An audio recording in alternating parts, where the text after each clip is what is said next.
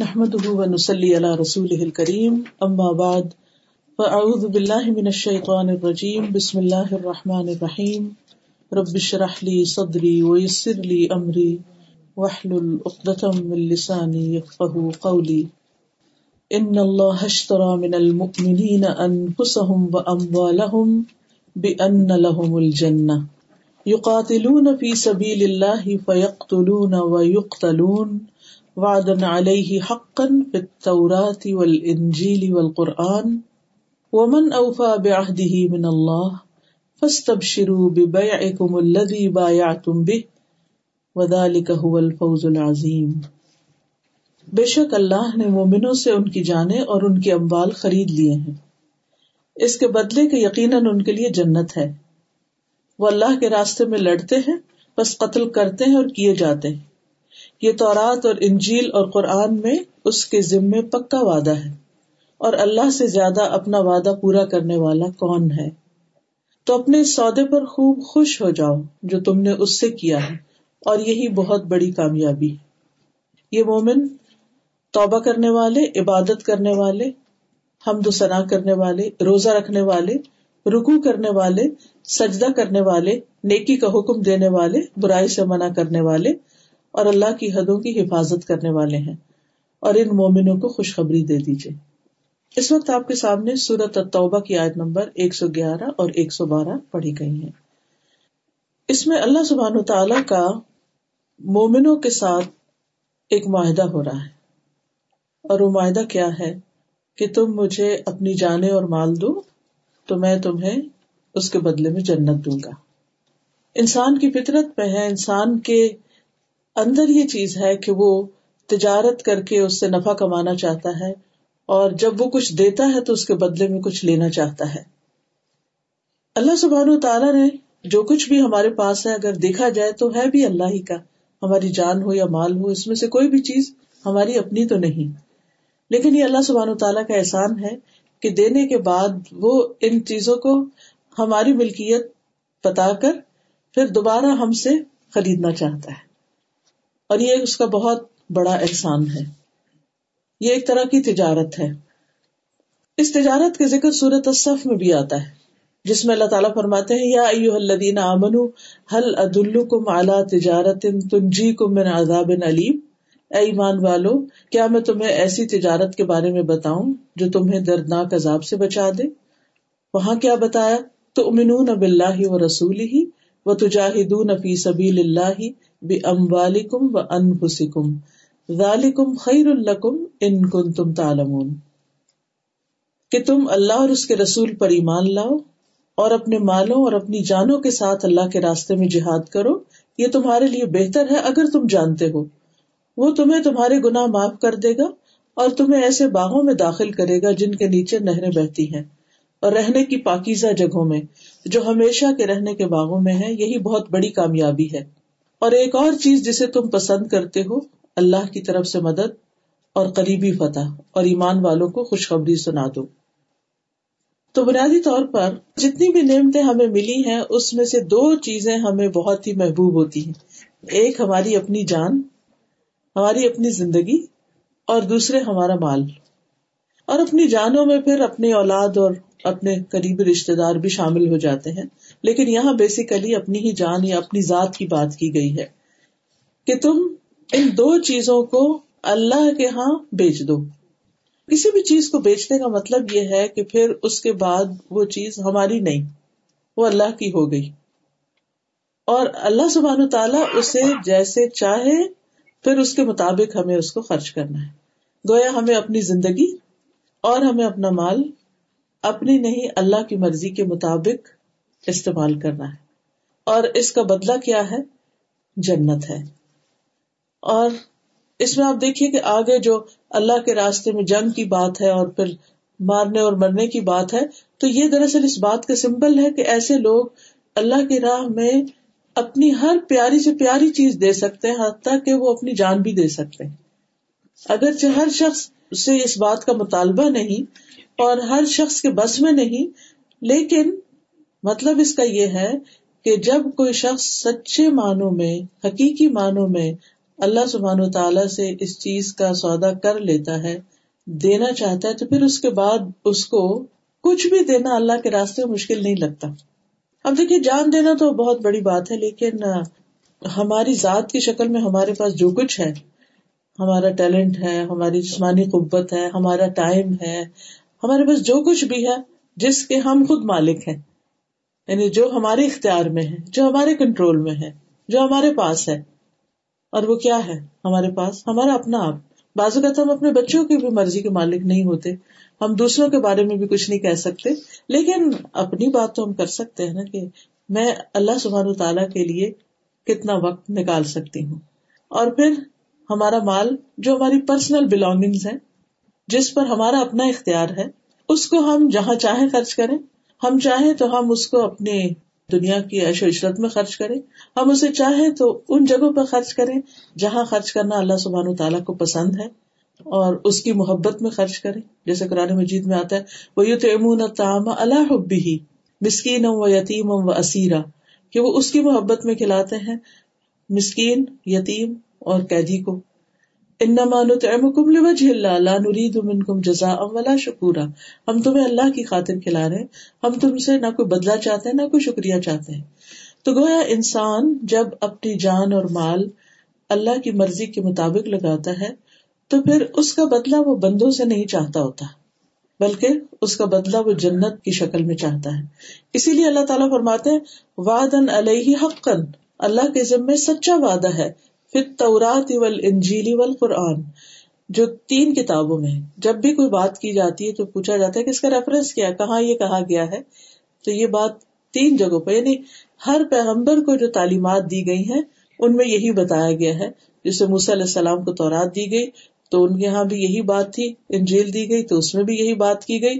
اور قرآن میں بھی یہی بات کی گئی کہ جو بھی ایسا کرے گا، وہ اللہ کے ہاں اس کے بدلے میں جنت پائے گا۔ ومن اوفا بے من اللہ اللہ سے بڑھ کر اپنے وعدے کو پورا کون کرنے والا ہے؟ یعنی اگر تم اللہ سبحان تعالیٰ سے کوئی معاملہ کرتے ہو، تو اس میں کوئی دھوکا نہیں ہوگا تمہارے ساتھ۔ آپ بندوں کے ساتھ مل کر کوئی بزنس کرتے ہیں، کسی پارٹنرشپ میں، یا بندوں کے ساتھ کوئی لین دین کرتے ہیں، کوئی بزنس ڈیل کرتے ہیں، تو آپ نے دیکھا ہوگا، جو لوگ اس فیلڈ میں ہیں، وہ جانتے ہیں کہ کتنی دفعہ اونچ نیچ ہو جاتی ہے۔ کبھی ایک پارٹی کچھ گڑبڑ کر جاتی کبھی دوسری کر جاتی ہے۔ جو ڈیڈ لائنس ہوتی ہیں، وہ میٹ نہیں ہوتی، وعدے کے مطابق کام نہیں ہوتا۔ اور بہت دفعہ اس میں کہا کچھ جاتا ہے اور جو چیز بدلے میں دی جاتی ہے، وہ کچھ اور ہوتی ہے۔ لیکن انسان جب اللہ سبحان و تعالیٰ سے کوئی معاملہ کرتا ہے اور سچے دل سے خالص اس کی رضا کے لیے، تو پھر اس میں کسی قسم کے دھوکے کا کوئی امکان نہیں ہوتا۔ اور اسی لیے اللہ سبحان و تعالیٰ ہم سے بھی کیا جاتا ہے؟ اخلاص چاہتا ہے کہ ہم بھی اپنے وعدے میں یا اپنی بات اور قول میں سچے ہوں۔ تو اللہ تعالیٰ فرماتے تو اپنے سودے پر تم خوش ہو جاؤ۔ فستب شروع بے بایا تم بھی وہ سودا جو تم نے اللہ کے ساتھ کیا، وہ وعدہ جو تم نے اللہ کے ساتھ کیا۔ وزال کا الفوز العظیم، اور یہی بہت بڑی کامیابی ہے۔ تو گویا، یہ جو سودا ہے، یہ دراصل جنت کا سودا ہے۔ اور اس کے بارے میں حدیث میں آتا ہے اللہ ان نسل عط اللہ غالیہ۔ اللہ ان نسل عط اللہ الجن کہ سنو اللہ کا سودا بڑا مہنگا ہے۔ سنو، اللہ کا سودا جنت ہے۔ یعنی اگر تم اس سے جنت کے خریدار ہو، تو اس کی قیمت دینی پڑے گی۔ یعنی جنت صرف راحت سے یا آرام یا سکون سے یا صرف اپنی خواہشات پر چلنے سے نہیں ملے گی، بلکہ اس کی ایک قیمت ادا کرنی پڑے گی۔ اور وہ کیا ہے دراصل؟ انسان اپنا مال اور جان اللہ کی خاطر خرچ کرے۔ یعنی صرف اللہ کو راضی کرنے کے لیے، کسی دکھاوے کے لیے نہیں۔ اور اس کی بہترین مثال جو ہے وہ انصار ہیں جنہوں نے نبی صلی اللہ علیہ وسلم کی بہترین طریقے سے مدد کی۔ اس میں ہم دیکھتے ہیں کہ نبی صلی اللہ علیہ وسلم نے انصار سے یہ کہا تھا کہ اپنے رب عزا وجاللہ کے لیے میں تم سے یہ مطالبہ کرتا ہوں کہ تم صرف اس کی عبادت کرو اور اس کے ساتھ کسی کو شریک نہ ٹھہراؤ۔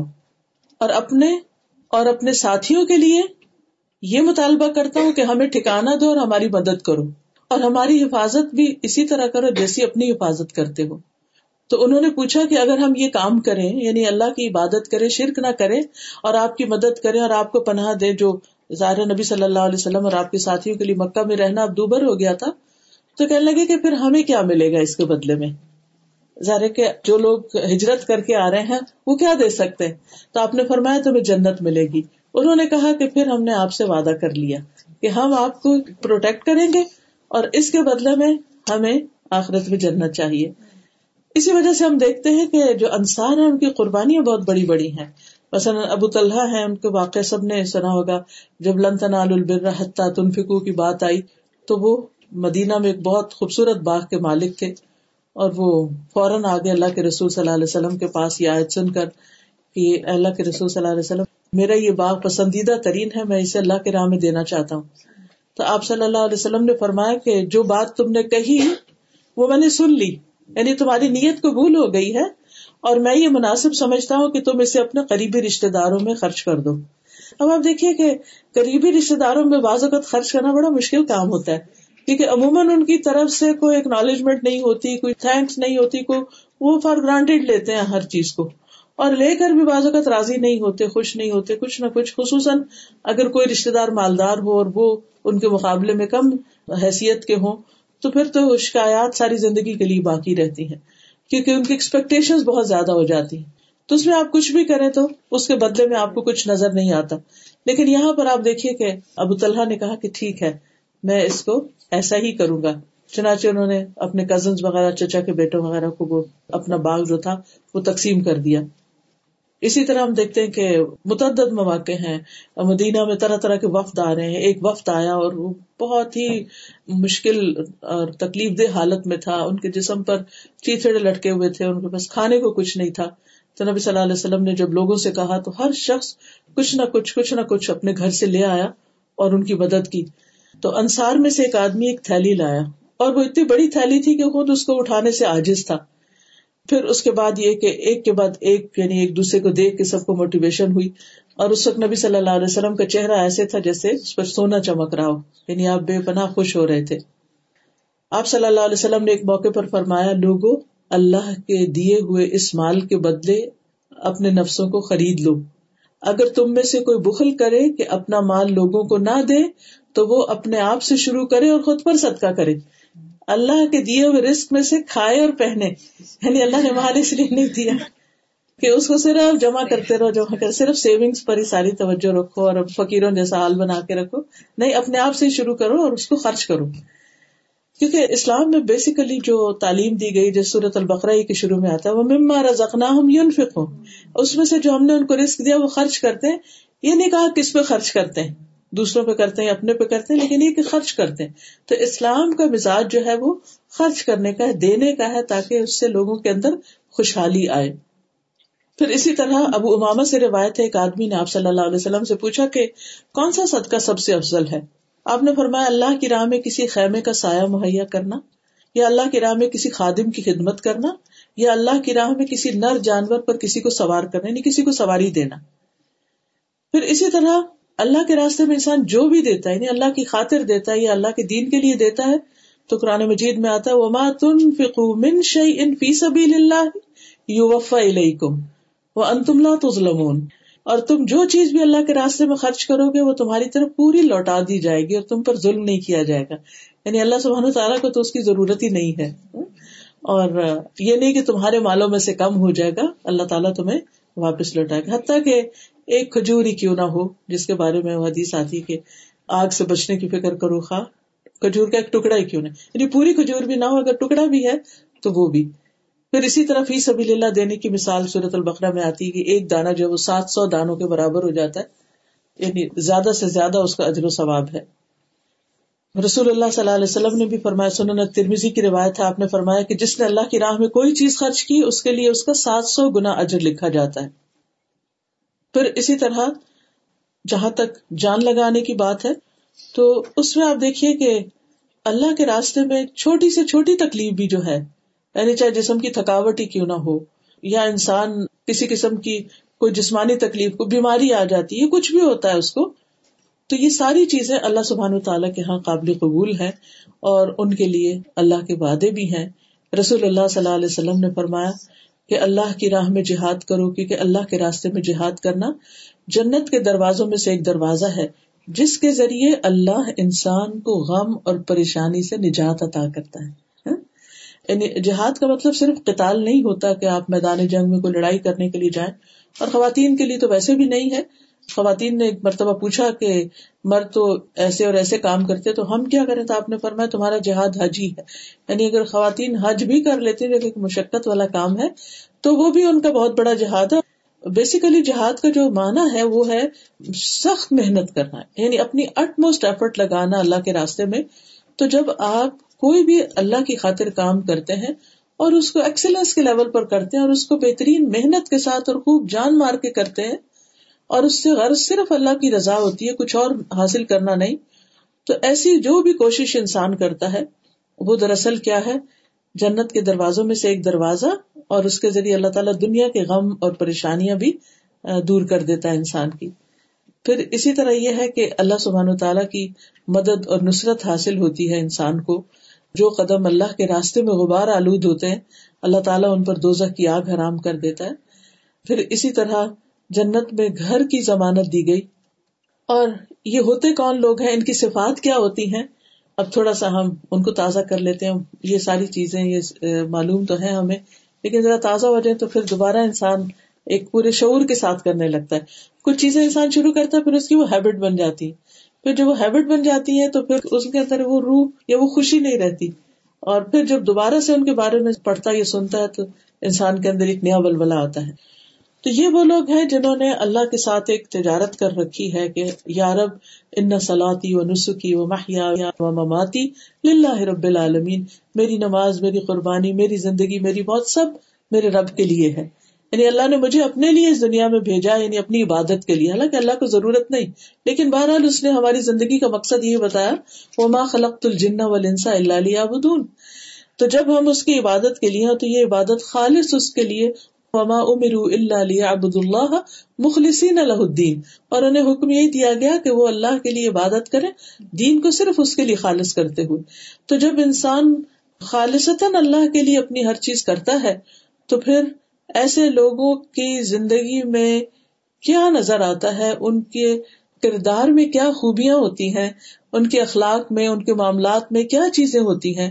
ان کے جو مین مین ہائی لائٹس ہیں، وہ اگلی آیت میں بتا دیے گئے ہیں کہ جب کسی شخص نے سودا کر لیا تو پھر اس کی زندگی میں یہ چینجز آئیں گی۔ سب سے پہلی چیز اتائبون کہ وہ توبہ کرنے والے ہیں۔ یعنی تائبون کا مطلب یہ ہے کہ ہر وقت تمام گناہوں سے توبہ کا اہتمام کرتے ہیں۔ چھوٹی غلطی ہو یا بڑی غلطی ہو، اس پر بار بار پلٹتے ہیں، اس کا احساس کرتے ہیں، اس پر نادم ہوتے ہیں، اس پر شرمندہ ہوتے ہیں اور یہ ان کی خاص صفت ہے۔ جسے قرآن مجید میں آتا ہے، سورت عال عمران ون تھرٹی فائیو میں ولدین اذا فعلوا فاحشة او ظلموا انفسهم ذکر اللہ فاستغفروا لذنوبهم ومن يغفر الذنوب الا الله ولم يصروا على ما فعلوا وهم يعلمون۔ ایسے لوگوں سے جب کوئی برا کام ہو جاتا ہے یا اپنے اوپر ظلم کر بیٹھتے ہیں، تو اللہ انہیں فوراً یاد آ جاتا ہے اور وہ اپنے گناہوں کی معافی مانگتے ہیں۔ اور اللہ کی سوا کون ہے جو گناہ معاف کر سکتا؟ ہے اور وہ جانتے بوجھتے اپنے کیے پر اصرار نہیں کرتے۔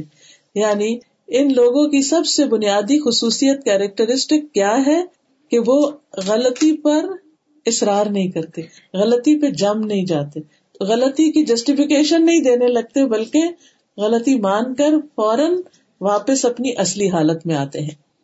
کیونکہ بنیادی طور پر انسان گناگار نہیں ہے، اللہ نے انسان کو گناگار نہیں پیدا کیا۔ جیسے آپ دیکھیں کرسچینٹی میں آتا نا کہ انسان جو ہے وہ ہے ہی گناگار تو اللہ نے انسان کو گناگار نہیں پیدا کیا، بلکہ اللہ نے انسان کو اسلام پر پیدا کیا فطرت پر پیدا کیا ہے۔ اور پھر یہ کہ انسان سے بھول ہو جاتی ہے، غلطی ہو جاتی ہے۔ تو ایسی صورت میں مومن جو ہے، اس کے دل کے اندر ایک میزان ہوتا ہے کہ وہ فوراً اپنی غلطی کو خود پہچان لیتا ہے۔ اور جب انسان اپنی غلطی کو پہچان لیتا ہے، تو پھر اس کو فوراً ہی احساس ہوتا ہے اور وہ اسے چھوڑنے کی کوشش کرتے توبہ دراصل کیا ہے؟ توبہ ہے، واپسی، واپس ہونا، پلٹنا۔ یعنی اپنی پہلی اصلی حالت میں اس حال میں جانے کی کوشش کرتا ہے جس میں وہ غلطی سے پہلے تھا۔ غلطی کیا ہے؟ دراصل ایک پھسلن ہے، ایک بھول ہے، ارادے کی کمزوری ہے۔ کبھی نفس کے ہاتھوں انسان مجبور ہو کر، کبھی بھول چوک کر، کبھی غلطی سے انسان اللہ کی نافرمانی کا کام کر لیتا ہے۔ تو پھر جو ہی اس کا احساس ہوتا ہے کہ نہیں، میں نے ٹھیک نہیں کیا، چاہے اس کے منہ سے کچھ نکلا ہو، چاہے اس کے عمل میں کچھ ایسی چیز ہو تو وہ واپس ہوتا ہے کہ نہیں، مجھے یہ نہیں کرنا وہ اپنے دل کو واپس اطمینان کی حالت میں لے کر آتا ہے۔ نبی صلی اللہ علیہ وسلم نے فرمایا، ہر مومن آدمی سے کوئی نہ کوئی ایسا گناہ سرزد ہو جاتا ہے جس کو وہ وقتاً فوقتاً کرتا رہتا ہے، یا کوئی ایسا گناہ ہوتا ہے جس پر وہ قائم رہتا ہے۔ وہ اس کو نہیں چھوڑتا حتیٰ کہ وہ دنیا چھوڑ جاتا ہے۔ مومن کو اس حال میں پیدا کیا گیا کہ وہ فتنوں میں گرنے والا، بہت توبہ کرنے والا اور بھولنے والا ہوتا ہے۔ ادھر توبہ کرتے پھر بھول کے وہی کچھ کر بیٹھتا ہے۔ لیکن جب اسے نصیحت کی جاتی ہے، تو وہ بعض و نصیحت قبول کرتا ہے، اس کو ایکسپٹ کرتا ہے، اپنی غلطی کو ماننے والا ہوتا ہے۔ پھر اسی طرح بخاری میں آتا ہے کہ مومن اپنے گناہوں کو ایسے محسوس کرتا ہے جیسے وہ کسی پہاڑ کے نیچے بیٹھا ہوا یعنی اس کو بوجھ اپنے اوپر محسوس کرتا ہے، اپنے دل پر۔ اور ڈرتا ہے کہ کہیں اس کے اوپر نہ آ جائے۔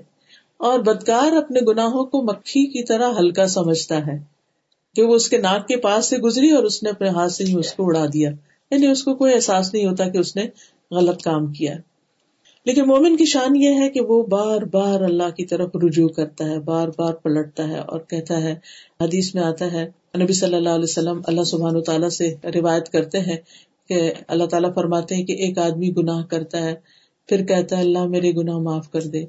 اللہ تعالیٰ فرماتا ہے، میرے بندے نے گناہ کیا اور اسے علم ہے کہ اس کا کوئی رب بھی ہے جو گناہ معاف کرتا ہے یا ان پر پکڑ بھی سکتا ہے۔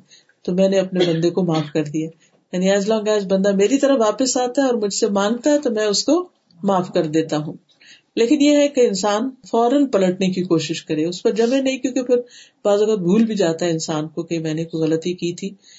آپ نے یہ بھی فرمایا کہ جب تم کوئی برائی کرو تو اسی وقت توبہ کرو۔ چھپی ہوئی برائی ہو تو چھپی ہوئی توبہ کرو۔ اور اگر اعلانیہ سب کے سامنے غلط کام کیا تو پھر سب کے سامنے ہی معافی مانگو۔ آپ صلی اللہ علیہ وسلم نے یہ بھی فرمایا کہ میں دن میں ستر سے سو بار استغفار کرتا ہوں۔ حالانکہ آپ صلی اللہ علیہ وسلم کے تو اگلے پچھلے گناہ معاف ہو چکے تھے۔ اس کے باوجود یہ دراصل کیا تھا کہ تھوڑی دیر کے لیے بھی اگر دل پہ کوئی ایسی کیفیت آئے جیسے آپ نے کہا کہ میرے دل پہ بھی غبار سا آ جاتا ہے تو میں پھر استغفار کرتا ہوں۔ تو اگر ہم کسی وقت اللہ تعالیٰ کو بھول جاتے ہیں یا اس کے ذکر سے غافل ہو جاتے ہیں یا ہم کوئی ایسی بات کر لیتے ہیں تو اس میں بھی توبہ ہوتی ہے۔ پھر ہر مجلس میں توبہ، کہیں پر بھی انسان ہو، چاہے دین کی مجلس ہو، دنیا کی ہو، دونوں میں ہی توبہ۔ اور ایسے لوگ اللہ کے محبوب بنتے ہیں اللہ یحب التوابین و یحب المتطہرین۔ اور ہر آدمی خطا کار ہے اور بہترین خطا کار وہ ہیں جو توبہ کر لیتے ہیں۔ اور اسی میں انسان کے لیے فلاح بھی ہے۔ اور پھر یہ کہ جنت میں داخلے کا ذریعہ بھی یہی ہے۔ الذین آمنوا، توبوا الی اللہ نصوحا عسى ربکم ان یکفر عنکم سیئاتکم ویدخلکم جنات تجری من تحتها الانہار۔ کہ توبہ کر لو، سچی توبہ۔ امید ہے کہ تمہارا رب تمہارے سے برائیاں دور کر دے گا اور تمہیں ایسی جنتوں میں داخل کرے گا جن کے نیچے نہریں بہ رہی ہیں۔ دوسری صفت جو یہاں بتائی گئی اللہ سبحان تعالیٰ کے ساتھ سودا کرنے والوں کی بزنس ڈیل کرنے والوں کی وہ ہے العابدون، عبادت کرنے والے لوگ ہوتے ہیں۔ یعنی چونکہ اس سودے میں یہ کہ اللہ ہم نے اپنی جان تجھے دی تو پھر کیا ہے؟ پھر اپنی نیند اور اپنا آرام اور وہ چیزیں چھوڑ کر اللہ کے حضور عبادت کرتے ہیں۔ اور اس میں عبادت میں سب سے اہم ترین چیز جو ہے وہ اپنے فرائض کی ادائیگی ہے۔ چاہے نماز ہو، روزہ ہو، حج ہو زکات ہو، کچھ بھی ہو، تو اس میں فرض کی ادائیگی۔ پھر فرض کی ادائیگی کے بعد نوافل کی بھی ادائیگی۔ اور ان لوگوں کی صفت قرآن مجید میں دوسری جگہ یہ بتائی گئی ہے، رجال لا تلہیہم تجارت ولا بیع عن ذکر اللہ و اقام الصلاة و ایتاء الزکاة یخافون یوما تتقلب فیہ القلوب والابصار۔ وہ لوگ جنہیں اللہ کے ذکر، نماز قائم کرنے اور زکات دینے سے نہ تجارت غافل کرتی ہے نہ خرید و فروخت۔ یعنی تجارت ایک انسان خود کو بزنس کرے اور خرید و فروخت کیا، جسے انسان بازار میں جا کے کچھ اپنی لیے خریدتا ہے۔ یعنی ان کا ٹائم ٹیبل نمازوں کے ارد گرد ہوتا ہے۔ نہ کہ سارا ٹائم ٹیبل بنا کے کہیں نہ کہیں نماز ادھر ادھر فٹ کر دے انسان۔ وہ اس دن سے ڈرتے ہیں جس میں دل اور آنکھیں الٹ جائیں گی یعنی خوف کے مارے۔ اسود کہتے میں نے عائشہ رضی اللہ تعالیٰ عنہ سے پوچھا کہ نبی صلی اللہ علیہ وسلم اپنے گھر میں کیا کیا کرتے تھے؟ تو انہوں نے کہا، آپ اپنے گھر کے کام کاج کرتے تھے، اپنے گھر والوں کی خدمت کرتے تھے، اور جب نماز کا وقت ہوتا تو سب کچھ چھوڑ کر نماز کے لیے چلے جاتے تھے۔ تو یہ ایک بہترین نمونہ ہے آپ کا ہمارے لیے کہ گھر میں گھر والوں کے ساتھ مل جل کر رہنا جو بھی کام کاج ہے، جو بھی ذمہ داری ہے، لیکن جب نماز کا وقت آئے تو فوراً اللہ کے حضور حاضر ہونا۔ اور یہ حدیث بھی بڑی خوبصورت ہے، جس میں آپ صلی اللہ علیہ وسلم نے فرمایا کہ اللہ تعالیٰ فرماتے کہ میرا بندہ جن جن باتوں سے میرا قرب حاصل کرتا ہے، میرے قریب ہوتا ہے، ان میں کوئی عبادت مجھے اس سے زیادہ محبوب نہیں جو میں نے اس پر فرض کی ہے۔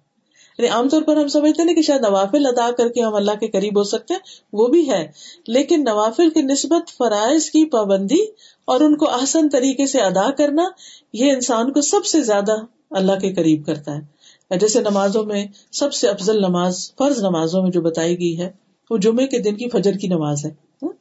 نفل نمازوں میں سب سے افضل تحجد کی نماز ہے۔ تو اب آپ دیکھیے کہ ہم سب نماز پڑھتے ہیں، لیکن ان کے بھی آپس میں پھر درجات ہیں۔ کچھ اوقات دوسروں کے مقابلے میں زیادہ اجر و ثواب کا باعث ہوتے ہیں۔ اور پھر فرمایا، اور میرا بندہ فرض ادا کرنے کے بعد نفل عبادت ادا کر کے مجھ سے اتنا قریب ہو جاتا ہے کہ میں اس سے محبت کرنے لگتا ہوں۔ تو نوافل دراصل اللہ کی محبت حاصل کرنے کا ذریعہ ہے۔ ہم سب کا اندر سے دل تو یہی چاہتا ہے اللہ ہم سے محبت کرے، لیکن یہ اسی صورت میں ہو سکتی ہے کہ پہلے فرض کی ادائیگی اور اس کے بعد پھر ایکسٹرا بھی۔ عام حالات میں بھی آپ دیکھیں کہ اگر آپ کسی کو اپنے کام پر رکھتے ہیں، کسی جاب پر رکھتے ہیں، تو دو لوگوں کو آپ نے رکھا۔ ایک وہ ہے جو صرف ٹائم پورا کرتا ہے، تو جی پانچ بجے آف آف اور ایک وہ ہے جو ٹائم کی پرواہ نہیں کرتا، پانچ ہے یا ساڑھے پانچ ہے ایکسٹرا بھی لگا جاتا ہے۔ تو اب ان دونوں کا آپ اگر کمپیرزن کریں، تو کس کی طرف آپ کا دل کا رجحان ہوگا؟ کہ جو ایکسٹرا کر کے بھی خرازی اور کوئی احسان نہیں جتاتا۔ تو نفل اصل میں ہم سے اس کا مطالبہ نہیں کیا گیا کہ ہم ضرور پڑھیں۔ اور اگر ہم نہیں پڑھے تو ہم سے کوئی پوچھ نہیں ہے۔ لیکن جو اپنے دل کی خوشی سے پڑھتا ہے ایکسٹرا نفل کا مطلب ہی ایکسٹرا ہے، جو ایکسٹرا ادا کرتا ہے، تو وہ دراصل اللہ کی محبت حاصل کرنے کا ذریعہ بن جاتا ہے۔ خود نبی صلی اللہ علیہ وسلم اتنا اللہ کے حضور کھڑے رہتے تھے کہ آپ کی پنڈلیوں پہ برم آ جاتا تھا۔ جب لوگوں نے پوچھا کہ آپ کی تو سب گنا معاف ہے آپ کیوں اتنی تکلیف اٹھاتے ہیں؟ آپ نے فرمایا کیا میں اللہ کا شکر گزار بندہ نہ بنوں۔ تو یہ دراصل ہے کیا؟ یعنی کہ انسان کے اندر جو کہ اللہ نے مجھے اتنا کچھ دیا، جب اس کو یہ ریئلائزیشن ہوتی ہے کہ میرے پاس اتنی نعمتیں ہیں تو پھر انسان کا دل چاہتا ہے کہ میں بھی کچھ کروں۔ میں کیا کروں؟ کیا کروں یار اب جو تجھے خوش کر دے؟ تو پھر یہ ہے کہ اپنے فرائض کے بعد اپنے ایکسٹرا عبادت کی کوشش کرے انسان۔ پھر تیسری صفت جو بتائی گئی وہ ہے الحامدون، اللہ کی حمد کرنے والے، اللہ کی تعریف کرنے والے۔ اللہ سبحان تعالیٰ کو سب سے زیادہ اپنی تعریف پسند ہے، کیونکہ وہ اس کا اہل ہے، وہ اس کا مستحق ہے۔ اب دیکھیے کہ ہمارے پاس کوئی بھی چیز جس کی بنا پر لوگ ہماری تعریف کریں، وہ پرماننٹ نہیں ہے ہماری اور نہ اپنی ہے۔ اگر کوئی کسی کی شکل و صورت پہ کرتا ہے تو وہ بھی اللہ کی بنائی ہوئی ہے۔ اگر کوئی کسی کی ذہانت پر کرتا ہے تو وہ بھی اللہ کی دی ہوئی ہے۔ کسی کی اولاد کی کوئی تعریف کرتا ہے، وہ بھی اللہ ہی کی دی ہوئی ہے۔ باقی بھی جو نعمتیں ہیں، اصل میں تو اللہ سبحان و تعالیٰ ہی کی دی ہوئی ہے لیکن یہ ہے کہ انسان اللہ کی ان نعمتوں کو جب مان جاتا ہے نا، تو تبھی اس کے دل سے پھر وہ چیز نکلتی ہے کہ واقعی میرا رب تعریف کے قابل ہے۔ اس کے لیے غور و فکر ضروری ہے۔ اور سب سے پہلے انسان کا اپنی ہی ذات پر غور و فکر ضروری ہے کہ اللہ نے مجھے کیا کیا نعمتیں دی مختلف اعضاء کی شکل میں۔ میری آنکھیں، میرے کان، میری زبان، میرے ہاتھ، میرے پاؤں، میرے جسم کے دل، زبان، ناک، بال ایک ایک چیز کے اندر بے شمار فائدے ہیں ہمارے لیے۔ اور جس طریقے پر یہ سارے ایک دوسرے سے کوآڈینیٹ کر رہے ہیں اور جس طرح کام کر رہے ہیں ہمارا جسم، قرآن مجید میں آتا ہے وفی ان کو افلا تم سرون تمہارے اپنے جان کے اندر، جسم کے اندر نشانیاں موجود ہیں، کیا تم دیکھتے نہیں ہو؟ یعنی ان کو دیکھنا، ان پر غور و فکر کرنا، انسان کو دراصل اللہ کا شکر گزار بناتا ہے۔ یعنی شکر انسان کے اندر تب آتا ہے جب انسان نعمت کو نعمت سمجھتا ہے۔ اس کو اللہ کا انعام سمجھتا ہم ڈیزرو نہیں کرتے یہ ساری چیزیں۔ اللہ جب چاہے جو چیز لے لے، سو لے لے۔ لیکن جو اس نے ہمیں دی، اس پر ہمارے لیے لازم ہے کہ پھر ہم اس کی تعریف کریں کہ اس نے ہمیں دیا اور اس کا شکر ادا کریں۔ تو اب دیکھیے کہ ہمارے پاس جو کچھ ہے، وہ تو عارضی ہے۔ لیکن جو اللہ کا ہے، وہ تو ہمیشہ ہمیشہ کے لیے ہے۔ تو ہم جو ہوتی ہے یا شکر جو ہوتا ہے، یہ صرف خوشحالی میں نہیں ہوتا۔ یہ تکلیف کی حالت میں بھی۔ بندہ مومن جو ہے وہ اللہ کے فیصلوں پہ راضی ہوتا ہے۔ کسی نے بہت اچھی خوبصورت بات کی، کسی بزرگ کا قول ہے کہ جب میں دعا کرتا ہوں اور اللہ تعالیٰ میری دعا قبول کر لیتا ہے اور مجھے وہ چیز دے دیتا ہے جو مجھے چاہیے ہوتی ہے، تو میں اس پر بھی خوش ہوتا ہوں۔ لیکن جب اللہ تعالیٰ مجھے کوئی چیز نہیں دیتا، تو میں اس پر اور بھی زیادہ خوش ہوتا ہوں۔ کیونکہ پہلا میرا فیصلہ تھا، میری چاہت تھی۔ اور دوسرا اللہ کا فیصلہ تھا۔ اور اللہ کا فیصلہ میرے فیصلے سے زیادہ بہتر ہے۔ تو میرے حق میں اگر میں کوئی اپنے لیے چیز مانگ رہی ہوں اپنی اولاد کے لیے مانگ رہی ہوں اور وہ نہیں مل رہی، تو اس میں ضرور کوئی خیر اور بھلائی کی بات ہے۔ اللہ کی رضا پہ جب کوئی راضی ہو جاتا ہے تو ایسا بندہ تنگ دستی اور پریشانی اور رنج اور غم اور راحت اور خوشی ہر حال میں پھر اللہ تعالیٰ کی تعریف کرتا رہتا ہے۔ اور ہر تکلیف میں وہ اس کی ساتھ ہی نعمت کو یاد کرتا ہے۔ کیونکہ کوئی تکلیف ایسی نہیں زندگی میں کہ جس کے ساتھ ہمیں نعمتیں نہ ملی ہوں۔ یعنی اس کے علاوہ ہمارے پاس بے شمار نعمتیں ہوتی۔ تو تعریف صرف وہ کر سکتا ہے جو تکلیف کے وقت نعمت دیکھ سکتا ہو۔ اور سب سے پہلے لفظ جو اللہ تعالیٰ نے آدم علیہ السلام کو سکھائے تھے وہ الحمد للہ ہی کے تھے۔ حدیث میں آتا ہے کہ اللہ سبحانہ تعالیٰ نے جب آدم علیہ السلام کو پیدا کیا اور ان میں روح پھونکی اور وہ روح ان کے سر تک پہنچی تو ان کو چھینک آئی اور کہا الحمد للہ رب العالمین. یعنی اللہ تعالیٰ نے ان کے اندر یہ یعنی لفظ ایک طرح سے ڈال دیے۔ تو اللہ تعالیٰ نے جواب میں فرمایا یار اللہ اللہ تم پہ رحم فرمائے۔ اور قرآن مجید کا آغاز بھی کس سے ہوتا ہے؟ الحمد للہ سے۔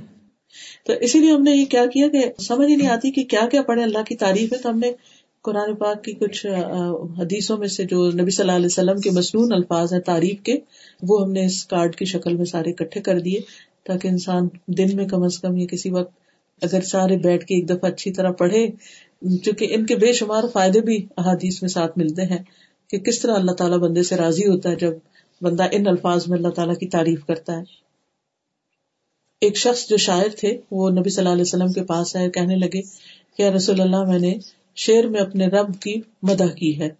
تو آپ نے فرمایا کہ بے شک تمہارا رب اس کو پسند کرتا ہے۔ اور آپ نے فرمایا کہ ہم سے بڑھ کر کوئی چیز اللہ کو زیادہ محبوب نہیں۔ یعنی اللہ تعالیٰ بندے سے اس وقت بہت راضی ہوتا ہے جب بندہ اللہ کی تعریف کر رہا ہوتا ہے، حمد کر رہا ہوتا ہے۔ اور قیامت کے دن افضل ترین بندے وہ ہوں گے جن کے بارے میں آتا ہے کہ افضل عباد اللہ یوم القیامت الحمادون۔ اللہ کے افضل ترین بندے قیامت کے دن وہ ہیں جو بہت زیادہ اللہ کی تعریف کرتے ہیں، ہر حال میں تعریف کرنے والے۔ اور سب سے افضل تعریف جو ہے وہ الحمد للہ کہنا ہے، جو میزان کو بھر دیتا ہے۔ یعنی اللہ اتنا خوش ہوتا ہے کہ اتنا اس کے بدلے میں عطا کرتا ہے۔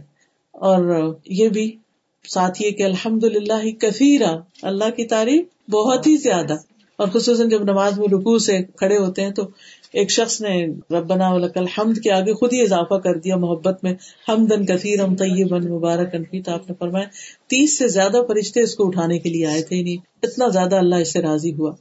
پھر اسی طرح سب سے پہلا کلمہ صبح اٹھتے ہی ہم کیا کہتے ہیں؟ الحمد للہ بادنا اسی طرح نبی صلی اللہ علیہ وسلم جب بستر پر جاتے تھے تو رات کو آخری جو باتیں، دعائیں پڑھتے، ان میں بھی الحمد للہ اطامنا و سقانا و کفانا و آوانا و کم مم اللہ کافی الح و کم مم اللہ مووی الح کتنے ہی ایسے ہیں جن کو کفایت کرنے والا کوئی نہیں، نہ ہی ان کا کوئی ٹھکانا ہے۔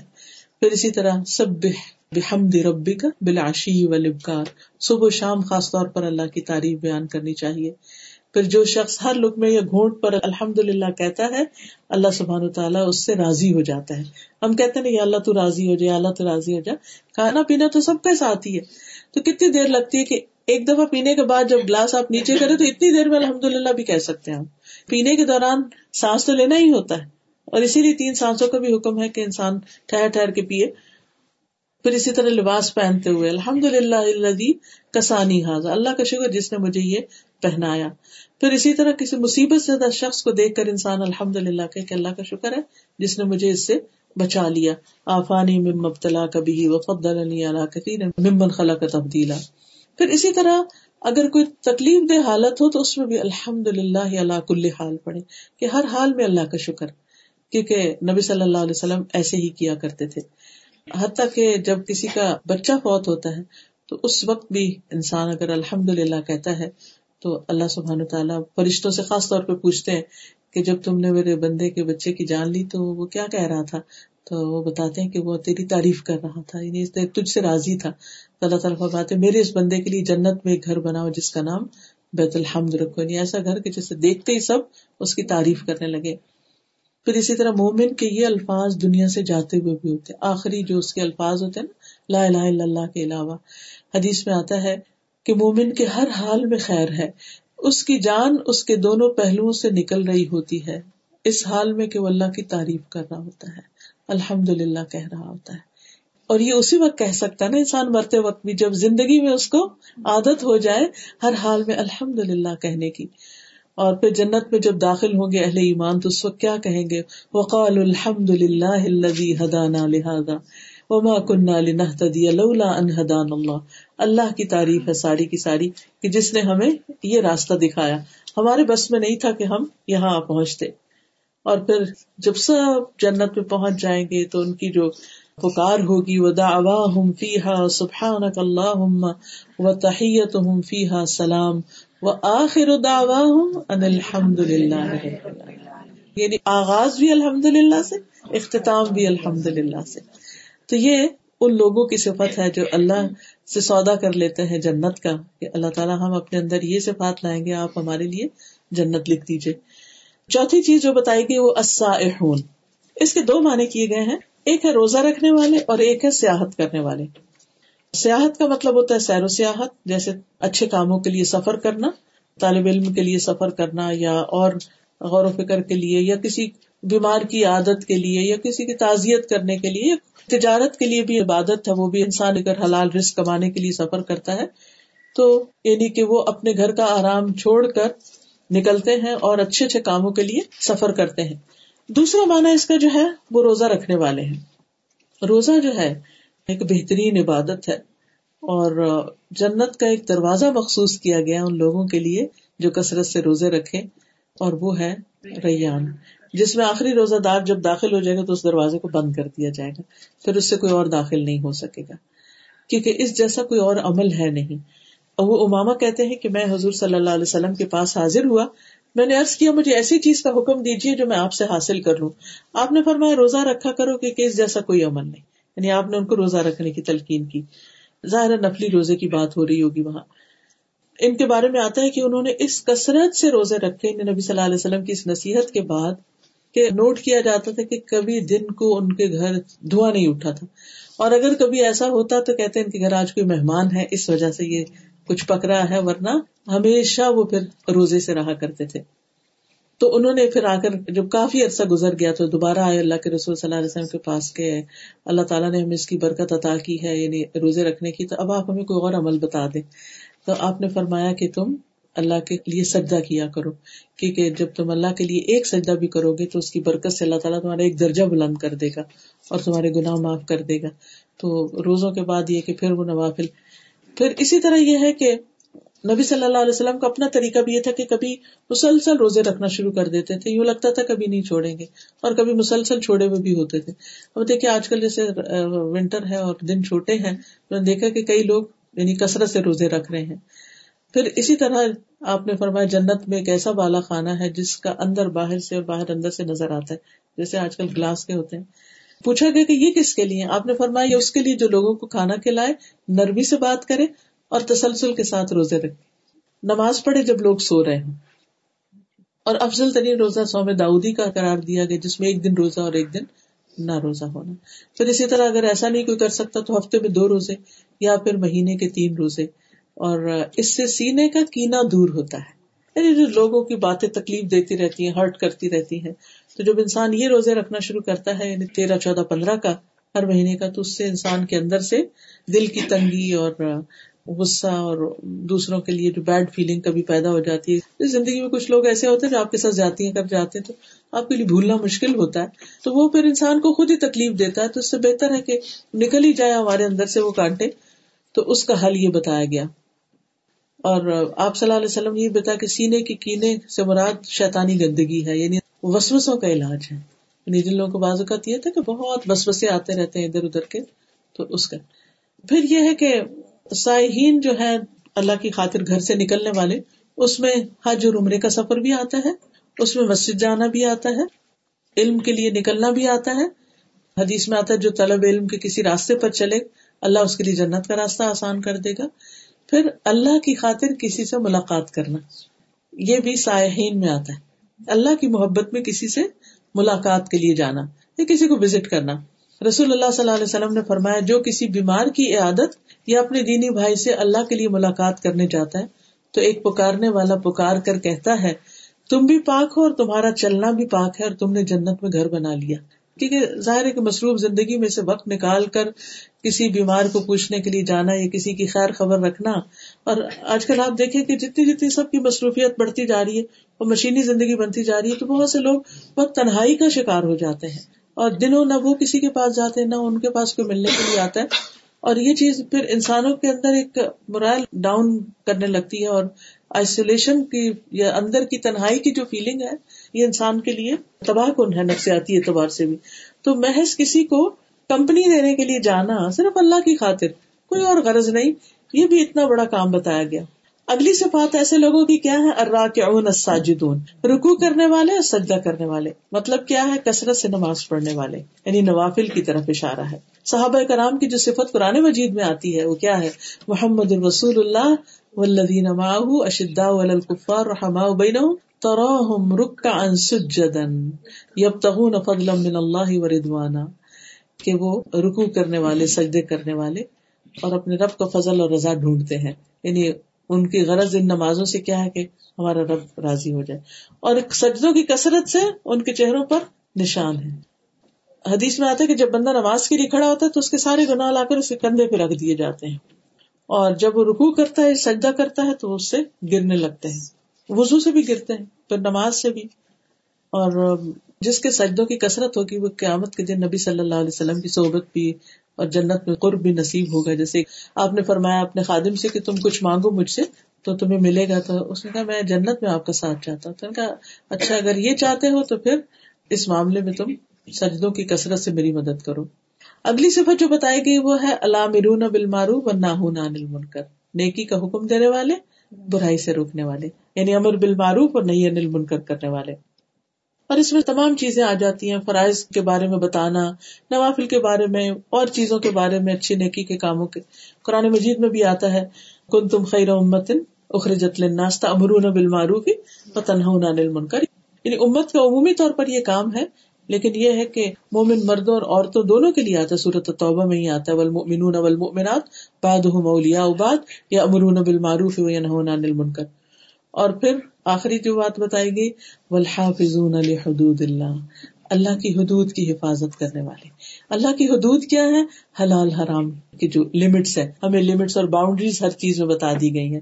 جیسے شادی کے رشتے میں یعنی کہ ان ریلیشن شپ کے اندر، یا کھانے پینے کے معاملے میں، یا لباس کے معاملے میں، یا اور چیزوں کے معاملے میں، ہر چیز، جیسے گفتگو کے معاملے میں بھی لمٹس بتا دی گئی ہیں کہ کیا بات کرنی جائز ہے اور کیا کرنا جائز نہیں۔ اور اس کے بارے میں بڑی خوبصورت ایک حدیث آتی ہے۔ آپ صلی اللہ علیہ وسلم نے ابن عباس کو جب ان کے ساتھ سواری پر بیٹھے ہوئے تھے تو آپ نے فرمایا کہ احفظ اللہ یحفظ کا تم اللہ کی حفاظت کرو، اللہ تمہاری حفاظت کرے گا۔ اور اللہ کی حفاظت سے مراد کیا ہے؟ اللہ کی حدود کی حفاظت۔ یعنی اللہ تعالیٰ نے جن چیزوں کی تمہیں رخصت دی ہے، جہاں تک دی ہے، اسی لمٹ کے اندر تم رہو۔ اور پھر کیا ہے؟ وہ بشر المؤمنین ایسے مومنوں کو خوشخبری دے دو۔ کس چیز کی خوشخبری؟ جنت کی خوشخبری جس کا سودا انہوں نے اپنے رب سے کیا ہے، کہ اگر وہ ان صفات کو اپنائیں گے تو ان شاء اللہ ان کے لیے اللہ اپنے وعدے کو پورا کرے گا اور وہ جنت کی شکل میں ہے۔ اللہ سبحان و تعالیٰ ہم سب کو عمل کی توفیق عطا فرمائے۔ دعوانا الحمد للہ رب العالمین۔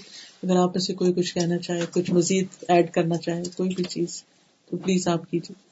بہت زیادہ مشکل ہوتا ہے نا کہ اپنی جان اور اپنا مال، تو آئی سیڈ کہ اللہ تعالیٰ نے لے ہی لی ہم سے آلریڈی از پرچیز ہے we should be happy about this transaction تو پھر خوشی سے یہ کام ہے چاہے عبادت ہو گئی، چاہے لوگوں کو ہیلپ کرنا ہو گیا سرو کرنا ہو گیا we are meant to do that لیکن شیطان ہمارے دل میں وسوسہ ڈالتا فلاں تمہیں یوز کر رہا ہے مس یوز کر رہا ہے، وہ ایب یوز کر رہا ہے، وہ فلاں یوز کر رہا ہے۔ مختلف طریقے ہوتے ہیں نا، جس سے انسان کو خیر کے کام سے ہٹایا جاتا ہے۔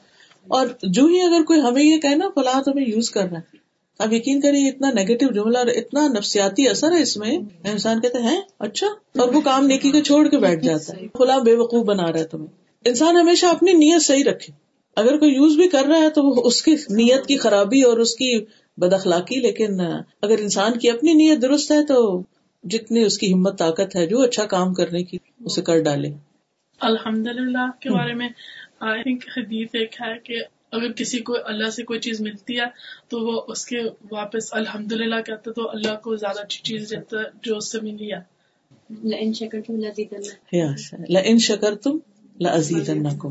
جب ہمیں کوئی بھی چیز ملی تو ہم اس پہ الحمد للہ کہتے ہیں تو یہ جو چیز ہے نا یہ چھوٹی ہے مگر یہ جو لفظ نکلے ہیں نا منہ سے یہ میزان میں بہت بھاری ہے۔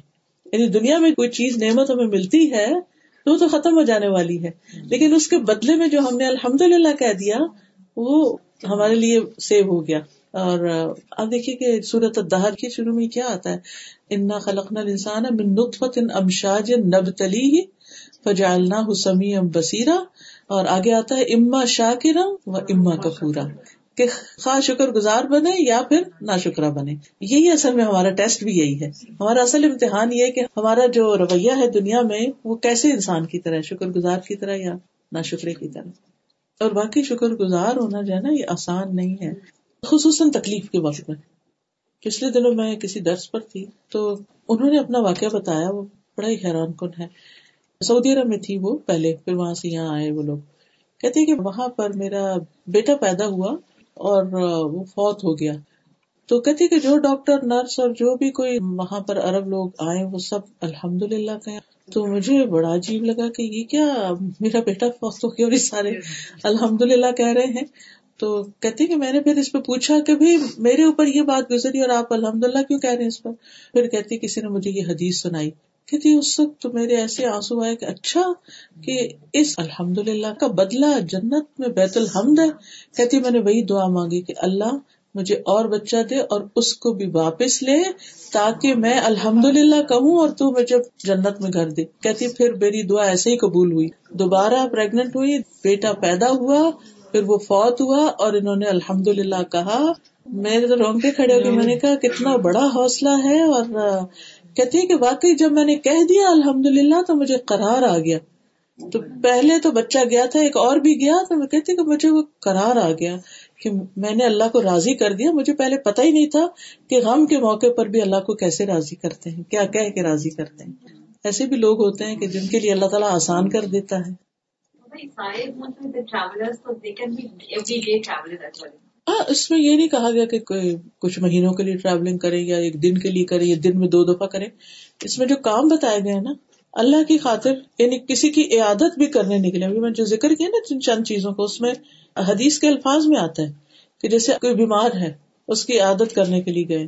آج جی وہ جمعے کا خطبہ آپ لوگوں نے سنا ہوگا، جو مسلم خان نے بتایا کہ وہ سیونٹی تھری ایئر کا شخص تھا اور اس نے تیس سال علم حاصل کیا۔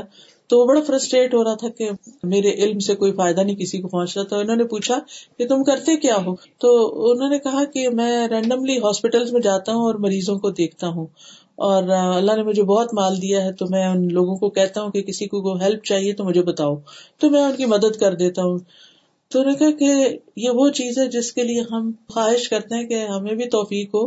اور کتنے ہی لوگ ہیں جو اس کے لیے اسٹرگل کرتے کہ ان کے پاس وقت ہو کہ کسی کی عادت کریں اور ان کے پاس مال ہو کہ وہ کسی کی مدد کریں۔ تو آلریڈی جو آپ کر رہے ہیں، یہی تو اصل بات ہے جو علم حاصل کیا، اس پر عمل ہو رہا ہے۔